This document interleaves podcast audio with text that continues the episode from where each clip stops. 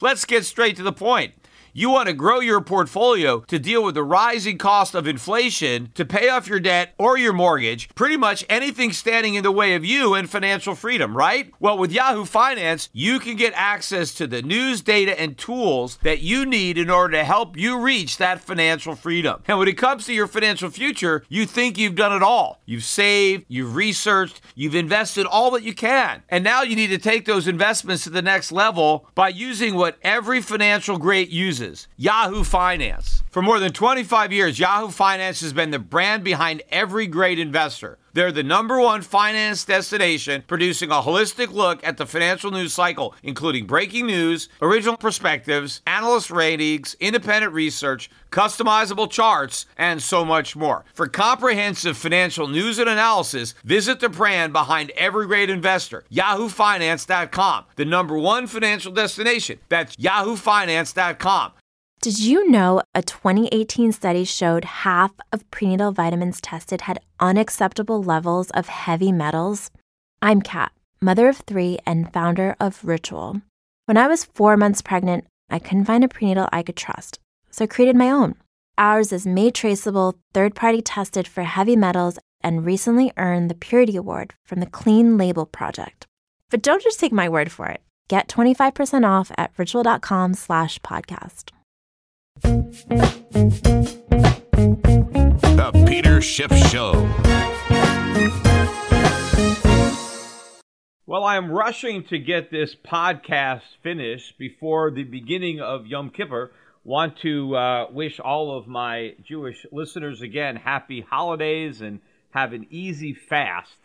This is also the last day of the quarter. The third quarter came to a close S&P 500, Nasdaq at record highs. Not sure what made the Dow miss an all-time record. It was very close, but no cigar. But the other broader measures did hit record highs to close out the quarter. In fact, Donald Trump was tweeting about the record highs in the stock market earlier this morning. Of course, when we were having record highs under Obama, it was a bubble and it didn't matter. But now that it's his bubble, it's now a bull market, and it simply shows what a great job he's doing as president. But of course, U.S. stock markets were overshadowed by international markets, thanks in large part to the weakness in the U.S. dollar. The dollar did recover some of its losses in this week, this closing week of the quarter. Uh, I believe, again, a bit of a dead cat bounce. I think the dollar is probably going to have its weakest quarter of the year in the fourth quarter. So we'll see if I'm right on that. But even with a little bit of a bounce, dollar index back up to, I think, 93, maybe right on the money at 93 or at 93.07. Uh, the low, I think, was closer to 91, but not quite. But despite that, foreign markets still well outperformed the U.S. stock market in the third quarter, and did gold stocks. Uh, if you bought gold stocks and you own gold stocks, they still did better uh, than the S&P in the third quarter. But I think that's really going to uh, improve, or the divergence between gold stocks and the S&P, I think, is going to accelerate in the fourth quarter. Obviously, 1300, not really the breakout. I mean, gold got to 1300, actually got all the way up to 1350 uh, before turning back, and it's now even back below uh, 1300. It was off another few bucks today. Uh, so I think maybe 1300 wasn't a key level. It's probably 1350, maybe a little bit higher uh, before we really get the breakout. I think we're about 1280 right now based on the losses. I think gold was down about seven bucks today more bad economic news out on the day. You know, the big number was personal income and spending. It was relatively what they were looking for, except they did revise down July. July's the personal income was originally reported as up 0.4, and they revised it to up 0.3, so uh, weaker than they had originally reported. Uh, for August, it was up 0.2, and uh, the consumer spending was up 0.1. Last month's up 0.3 was unrevised, but this month met expectations of up 0.1 and this is these are low numbers and this is August. This is before the hurricanes. The hurricanes hit in September, so the numbers could be even weaker in the month of September. remember, you know, the GDP for the third quarter, I think the Atlanta Fed is around 2.3, uh, which is the forecast. They did revise up their number for Q2. The final revision had it up at 3.1. And, you know, President Trump is really taking credit for this 3% number as if it's the entire year. In fact, even one of my own clients, you know, again, I have to keep on talking to my clients to try to keep them, uh, you know, from changing uh, strategies. And one of them was trying to tell me how good the economy was because the economy is growing at 3%. And that's something that President Obama was never able to do during his entire eight years. And, you know, this is showing you how effective this uh, PR campaign is from the Trump White House on this 3% number what Barack Obama never achieved during his eight years as president was 3% growth for an entire year. There were plenty of quarters under Obama where we had over 3%. We had quarters where we had over 4%.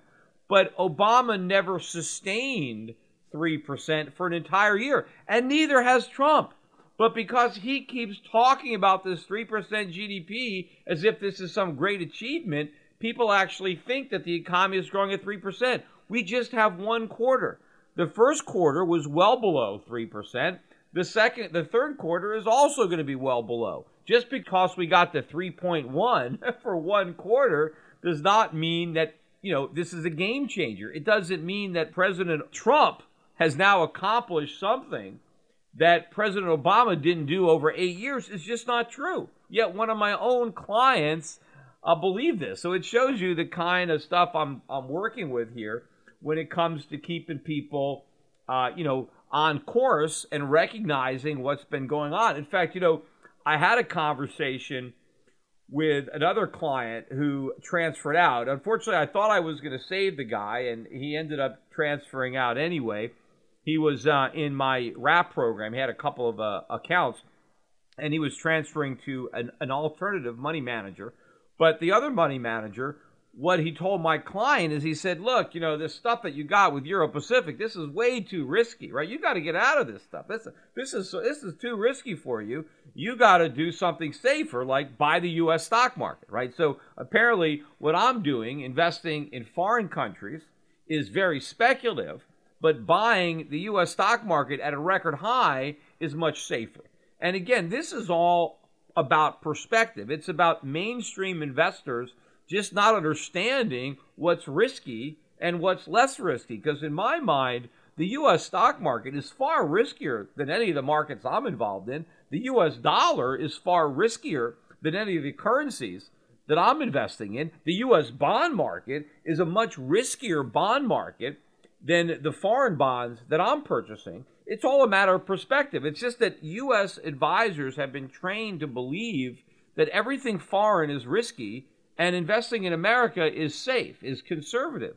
But if America is broke, right? If America is mired in debt, if we've got asset bubbles, right? If our economy is all screwed up, how can investing in that economy be safe, right? If the dollar is on the verge of collapse, how can buying dollar denominated bonds be safe? What I think I'm investing in are the safe havens. Now, sure, if you have a limited sense of risk, you know, if you don't mind losing all your purchasing power. See, if you think that safety means preserving the number of dollars you have, but you don't care what, if anything, you can buy with those dollars, yeah, then U.S. bonds are safe because you're probably not going to lose your dollars. Uh, the U.S. government will probably not default, but they're not going to pay you back anywhere near the purchasing power that you loaned you're going to take a huge haircut in terms of what you can actually buy with the dollars that you have left. I would rather get out of the dollar now and own currencies that I have more confidence their central bank is not going to have to crank them off the printing presses and that I'm actually going to get my purchasing power. Now, in the process, I take some exchange rate risk, sure, but that is, I think, better than taking dollar risk, taking purchasing power risk in the dollar. But most uh, traditional advisors that work with mainstream firms have no clue. So whenever they see a stock in a foreign country, even if it's a utility, even if it's a telecom stock, even if it's a real estate trust in a solid country, right? Whether it's Switzerland, whether it's Singapore, whether it's New Zealand, good solid countries, they're going to say, oh, that's very risky.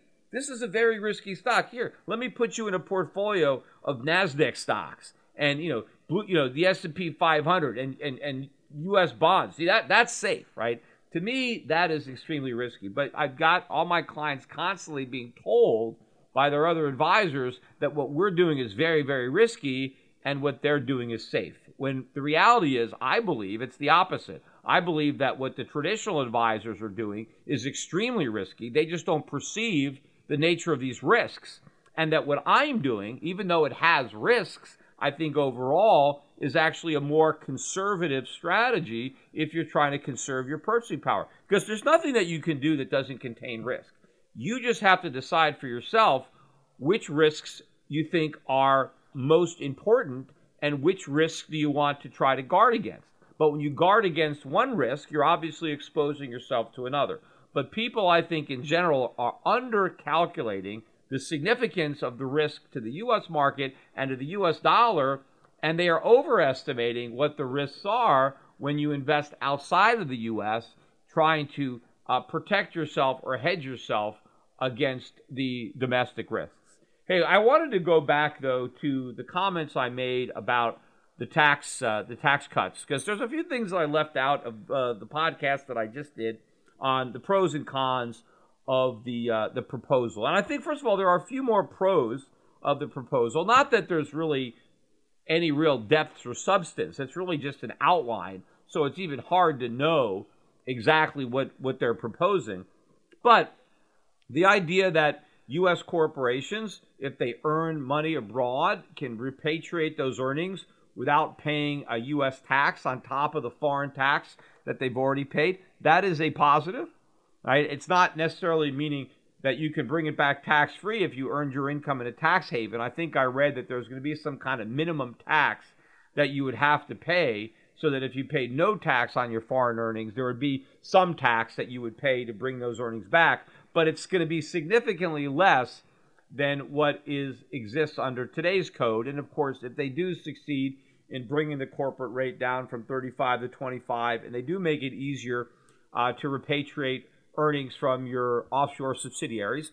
That will reduce the big one of the big disadvantages of being a U.S. corporation, and it will slow down on the inversions and the, the you know the number of U.S. companies that do want to move offshore to avoid these high taxes. Now, of course, it doesn't get you out from under the higher regulatory burden that a lot of U.S. companies face operating here, but it does level the playing field somewhat when it comes to taxation. And by the way, you know, there are a lot of people, and I hear this all the time, who think, oh, Peter, you know, the dollar is going to have this big rally because as soon as all these foreign companies can repatriate all this profits, right, it's going to mean the dollar is going to go up.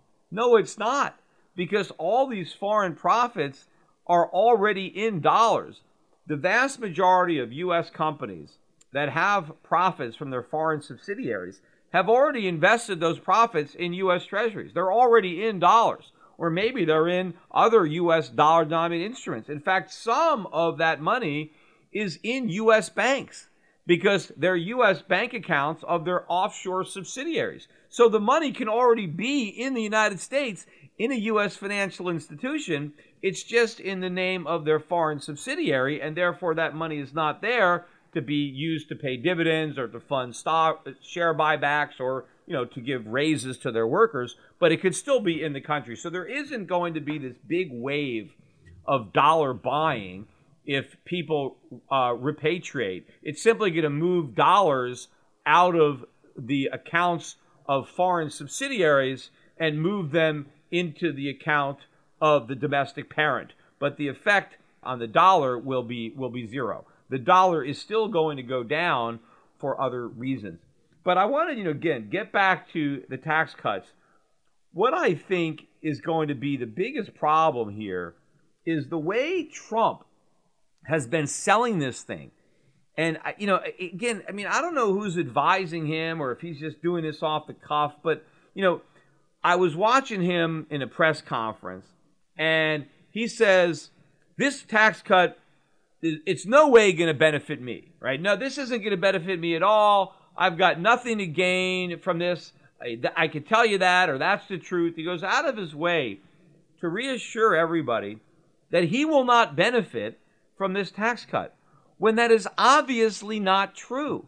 It's obviously a lie. The president is going out of his way for no reason to pretend that this tax cut that he is proposing will not benefit wealthy people in general, and specifically, it will not benefit him, which is ridiculous. First of all, why do you have to pretend that income tax cuts won't benefit the rich? I mean, the rich pay the majority of the income tax. I mean, the rich have the majority of the income. So if you're taxing income, obviously rich people have more income, and especially when you have this progressive tax system, and I don't even like the word because progressive makes it sound like it's good. I don't like the fact that we we have tax rates that are going up as incomes are going up, but the fact is as you earn more money, you're in a higher tax bracket. So higher income people not only have more income, but the income that they have is subject to a higher rate of tax. So if you are going to cut the income tax, obviously wealthy people are going to benefit from those cuts disproportionate to the middle class or the poor because they're paying much higher taxes disproportionate to the middle class or the poor. So how can you say we're going to cut income taxes but we're not going to benefit the people who actually pay the income tax? So Trump should say of course we are going to benefit wealthy people when we cut the income tax, but you know what? We want economic growth. And where does economic growth come from? It comes from savings and capital investments. It comes from business formation. It comes from more hiring. And how are we going to get that? If we lower the taxes on the upper income earners, the entrepreneurs, the businessmen, then they're going to have more money to invest in growing their businesses, increasing output, providing jobs. That's where the growth comes from, from the tax cuts. So if you want tax cuts that generate economic growth, then you're going to have to cut income taxes on the people that drive the growth. I mean, if you just cut the income taxes for the middle class, yes, they'll have a little extra money to spend, but that spending is not going to drive economic growth. It's just going to result in more inflation, unless, of course, you offset it by cuts of government spending. But they're not doing that. They're not cutting any government spending, which is one of the reasons that you're not going to get any growth anyway, because the way to grow the economy is to reduce taxes on the job creators, the wealth producers, the savers, and the investors, and then cut government spending. You know, and of course, you know, I keep hearing Donald Trump saying, "Oh, these tax cuts are for the middle class. They're the ones that deserve the tax cuts." I mean, why, why doesn't everybody deserve to keep more of their money? I don't think the middle class are any more deserving than the rich. But obviously, the middle class are in more dire straits because I think the middle class has suffered more from bad fiscal policy and bad monetary policy. So they're struggling more.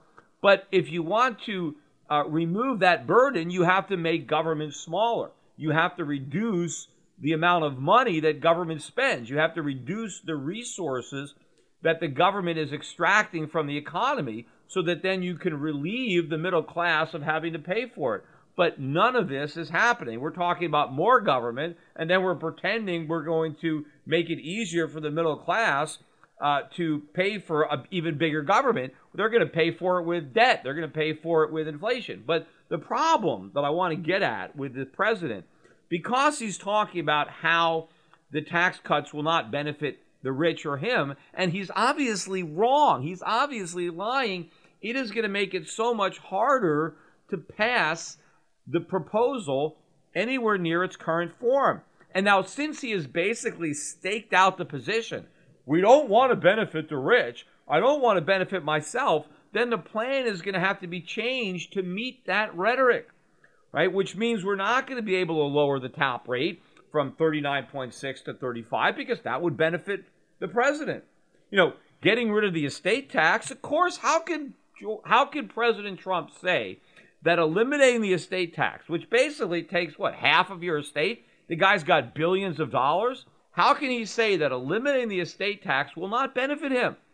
Now, maybe you say, well, it doesn't benefit me, it benefits my children. Well, that's a benefit to him. If it benefits his children and his grandchildren, it's a benefit to him. Right? How can he say he doesn't benefit from the elimination not just a reduction in the estate tax, the complete abolition of the estate tax, which is an enormous tax on his estate and on the estate that his children are going to inherit. So he looks ridiculous when he comes out and says that he's not going to benefit. Trust me, believe me, I'm not going to benefit. I mean, he's lying. Why lie? Why go out of your way to lie? Just say, yes, I'm going to benefit.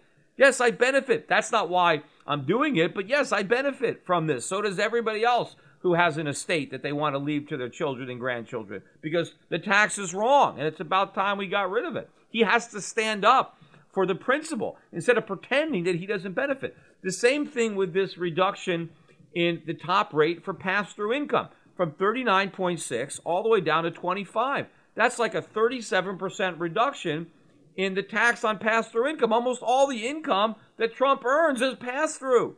That's a huge tax cut for Trump, for the Trump organization. Now, of course, now that he's said that it doesn't benefit him, he's going to have to figure out how to make sure that nobody can actually qualify for that 25% rate, which of course is going to complicate the hell out of his effort to simplify the tax code, which is pretty much going to nullify everything they're trying to do. So I think Trump has put himself into a box, and I think the Democrats are going to be able to hold his feet to the fire and say, okay, you said that this is all about the middle class. You want a tax cut that doesn't benefit the rich. So let's come up with a tax cut that doesn't benefit the rich. And, you know, that's pretty hard to do since the rich pay all the taxes. So the only thing you could do then would be to find a way to tweak the lower brackets lower and then, you know, raise the upper brackets higher that the lower income or middle income people are not subjected to.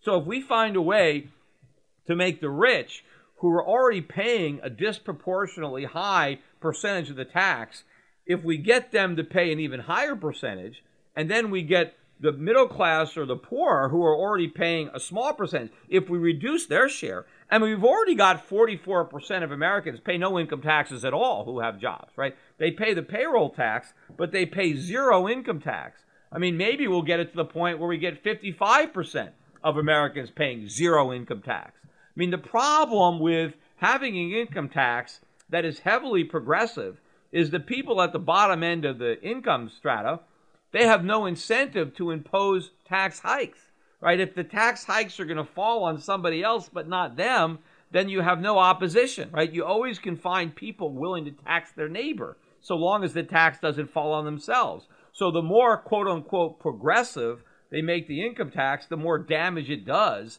and the easier it is for some future administration to, to, to raise taxes because the people that actually have to pay the higher taxes are are are few in are, are few in number compared to the people who aren't going to pay, and so the people who pay the tax are going to get outvoted by the people who don't.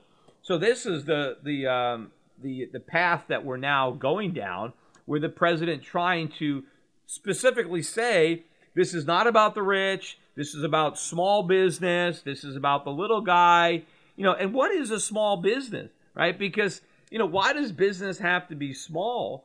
you know, in order for it to be deserving and of of uh, of a, of a, of a tax break, because you know, small business. What is that? Just a mom and pop? You know, one man. You know, guy owns a you know a dry cleaner. You know, is that what the small business is? Because if you employ employ fifty or hundred people, are you still a small business? Because chances are, if you employ fifty or hundred people, that's small in the scheme of things.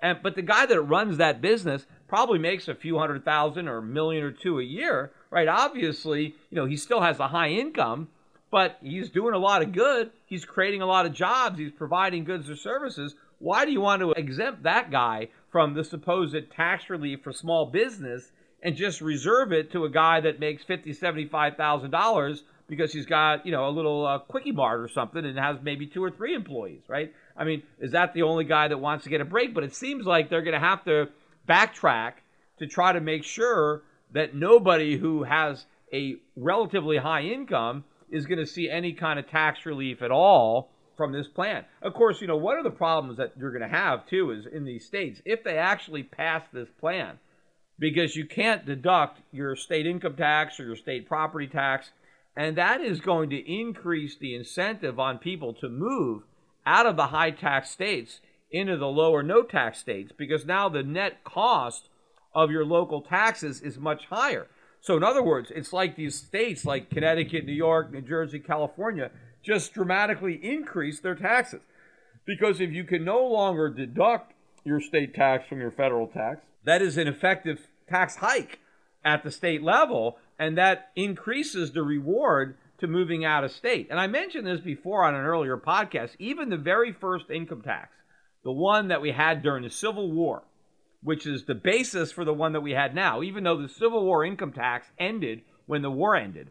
But it's that income tax that the income tax of 1896 that was originally declared unconstitutional, that was resurrected in 1913, that tax was based on the Civil War tax. And even the Civil War tax, when they taxed your income, they said, well, we're not going to tax the income that was already taxed by the state because you know we're going to respect the sovereignty of the state and we're not going to tax you on money that you don't have. If the state took taxed your income we're just going to tax what you have left. We're not going to presume to tax the money that you already sent to the state. So that's been a principle that's been uh, around uh, you know since the beginning. Oh and by the way that's where we got the uh, the principle of taxing your worldwide income it was during the Civil War. And the reason was there were a lot of people who were dodging the draft. There were a lot of Northerners who didn't want to get, you know, so they left the country. They went up to Canada.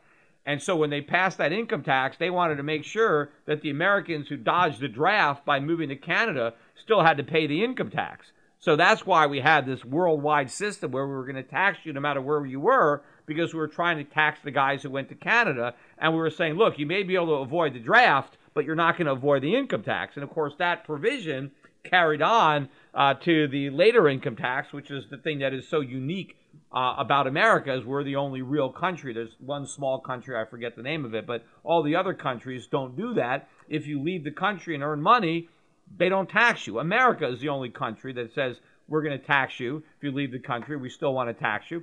And again, that that's why it has the the origin in that in that civil war. So by changing this, and now for the first time, uh, trying to basically tax income that you didn't even receive, the government is breaking with that tradition. But my point is that's going to simply turn up the pressure on these high tax states because more and more of their higher income earners are now going to have an even greater financial incentive to get out to go to a state that, that has no income tax or lower property taxes. Well, I want to uh, finish up this podcast, I want to talk about the announcement that came from Gold Money because I I've noticed you know I, I put that uh, that note up there and there you know, a lot of the people in the crypto community somehow think aha you know this announcement means that you know I'm I'm changing my mind I'm I'm caving in I'm you know I'm now advocating Bitcoin or Ethereum or cryptocurrencies in general I'm not. What the news is, if you haven't heard it or read about it, is Gold Money which is the Toronto based company, which is basically my partner because I sold them SchiffGold. So SchiffGold is now owned by Gold Money as the physical arm of that Canadian company. And Gold Money, as you all know, provides a platform where you can buy gold, store it, and you have access to that gold. You can spend it. You can use it to buy goods and services. You can just gift it to other people. You get a free debit card, which you can then use to sell your gold and spend the proceeds using your debit card anywhere they accept, you know, MasterCard, Visa. That's the basic premise of Gold Money. Well, what Gold Money just announced was that now they are going to also provide custody for Bitcoin and for Ethereum. And the reason they did that is because they have a demand. There are institutions, there are hedge funds that want to take a position in Bitcoin, right? Despite the fact that I say it's a bubble and the fact that I think it's ultimately going to collapse, there are plenty of people who disagree with me, and there is some speculative money that wants to get in on the action. But they they are worried about where to buy it and where to store it. They want to make sure that it's not hacked, that they don't have any theft, and they also have concerns about anti-money laundering and they have to have the right custodian. And so, what Gold Money is going to do is provide really the first platform that you can use to have a fully audited public company that's going to store and insure uh, your cryptocurrency and also do all the AML compliance to appease the regulators. And so now, if an institution wants to buy and have Bitcoin held, obviously the institution is not going to try to use it in commerce. They don't want Bitcoin because they want to use it as a medium of exchange. They purely want to speculate on the appreciation. And so they need the right type of custodian. Uh, Gold Money is now providing uh, that service. And of course, they will provide it at a profit. They're going to be able to make money uh, on the spreads. They're going to be buying and selling these cryptocurrencies, and there is going to be a storage fee. But I think the storage fee that they're going to charge is going to be less than what a Bitcoin ETF would have charged. So I think it's going to be a safer, more convenient way for institutions to get in on cryptocurrencies rather than waiting for the launch of some kind of ETF. So you don't even need the ETF. You've already got this relationship. And in fact, it's possible that down the line, working with other broker dealers or clearing firms, that Gold Money will be able to position broker dealers like Fidelity or Schwab that their customers will be able to buy Bitcoin and have it appear on their brokerage account statement, you know, on the same statement that they, you know, they have their IBM or their, you know, whatever they buy, they can just be there as another asset on their broker statement. So what what they're doing obviously is making it a lot easier for institutions or investors to speculate in cryptocurrencies. Now, is it possible that what gold money is doing may feed the mania and may the bubble get a little bigger as a result of the fact that uh, this access is being made available? Possibly. That could easily happen. But what also means is if it help if, if gold money is helping institutions get in, they're helping a lot of the small investors who got in a long time ago get out.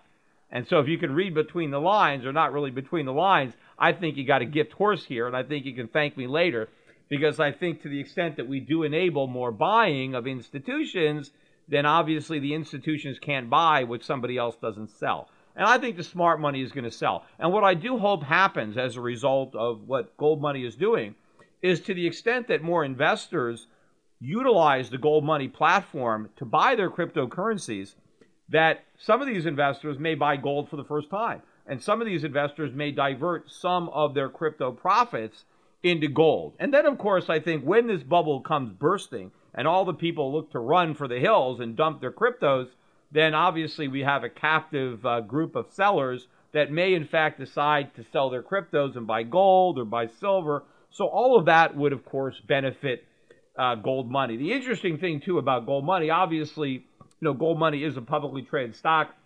I'm really not allowed uh, to recommend stocks, nor am I recommending uh, gold money. But I'm just pointing out the fact that obviously investors like the news. Uh, they bid up the price of the stock, I think about 20% since yesterday when the news was announced. The stock did hit a 52 week high today on that news. So obviously, there are investors who are looking for a publicly traded vehicle in order to have a play on cryptocurrencies. And obviously, I think this is the only one. They're going to be the only publicly traded digital currency exchange, digital currency custodian.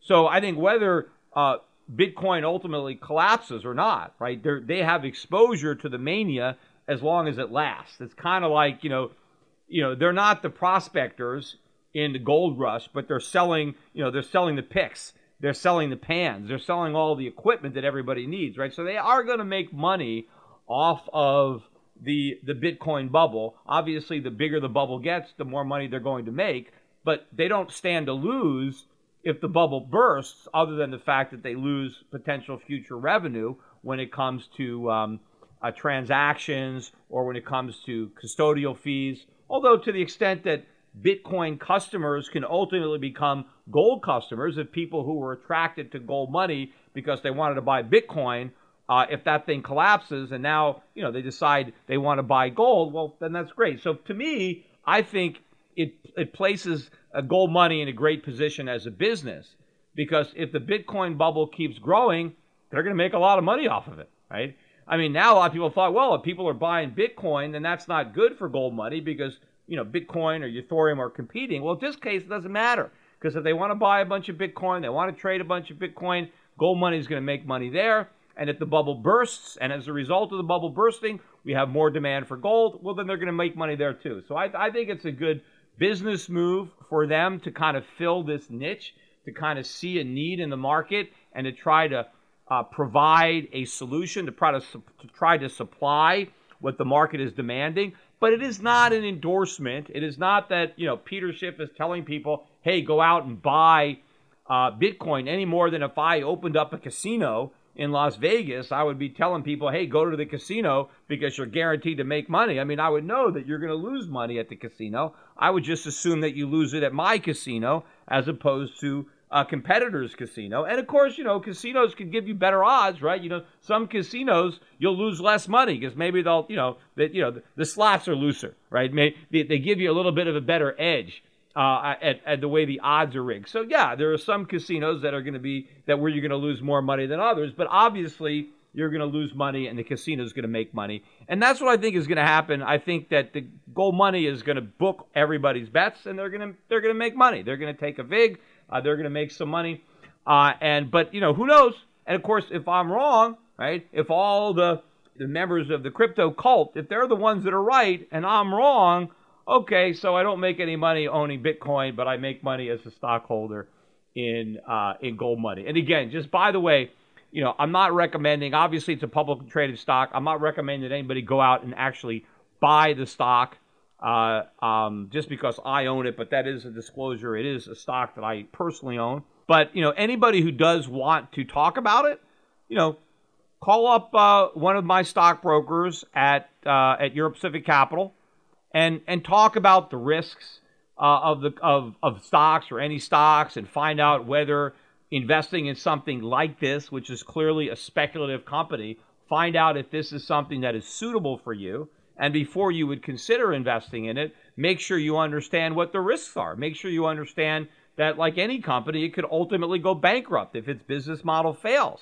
And, you know, the stock could drop and you could lose money. So you know, make sure that you're willing to lose money before you invest. But personally, I think if if it was up to me and it's like, well, should I buy Bitcoin or should I buy a publicly traded company that makes money off of Bitcoin? To me, I think there's more upside in the company that profits from the trading than in the cryptocurrency itself. Now, obviously, you got these people who say, oh, Bitcoin is going to be a million. Well, you know, maybe in that case, there's more upside in Bitcoin.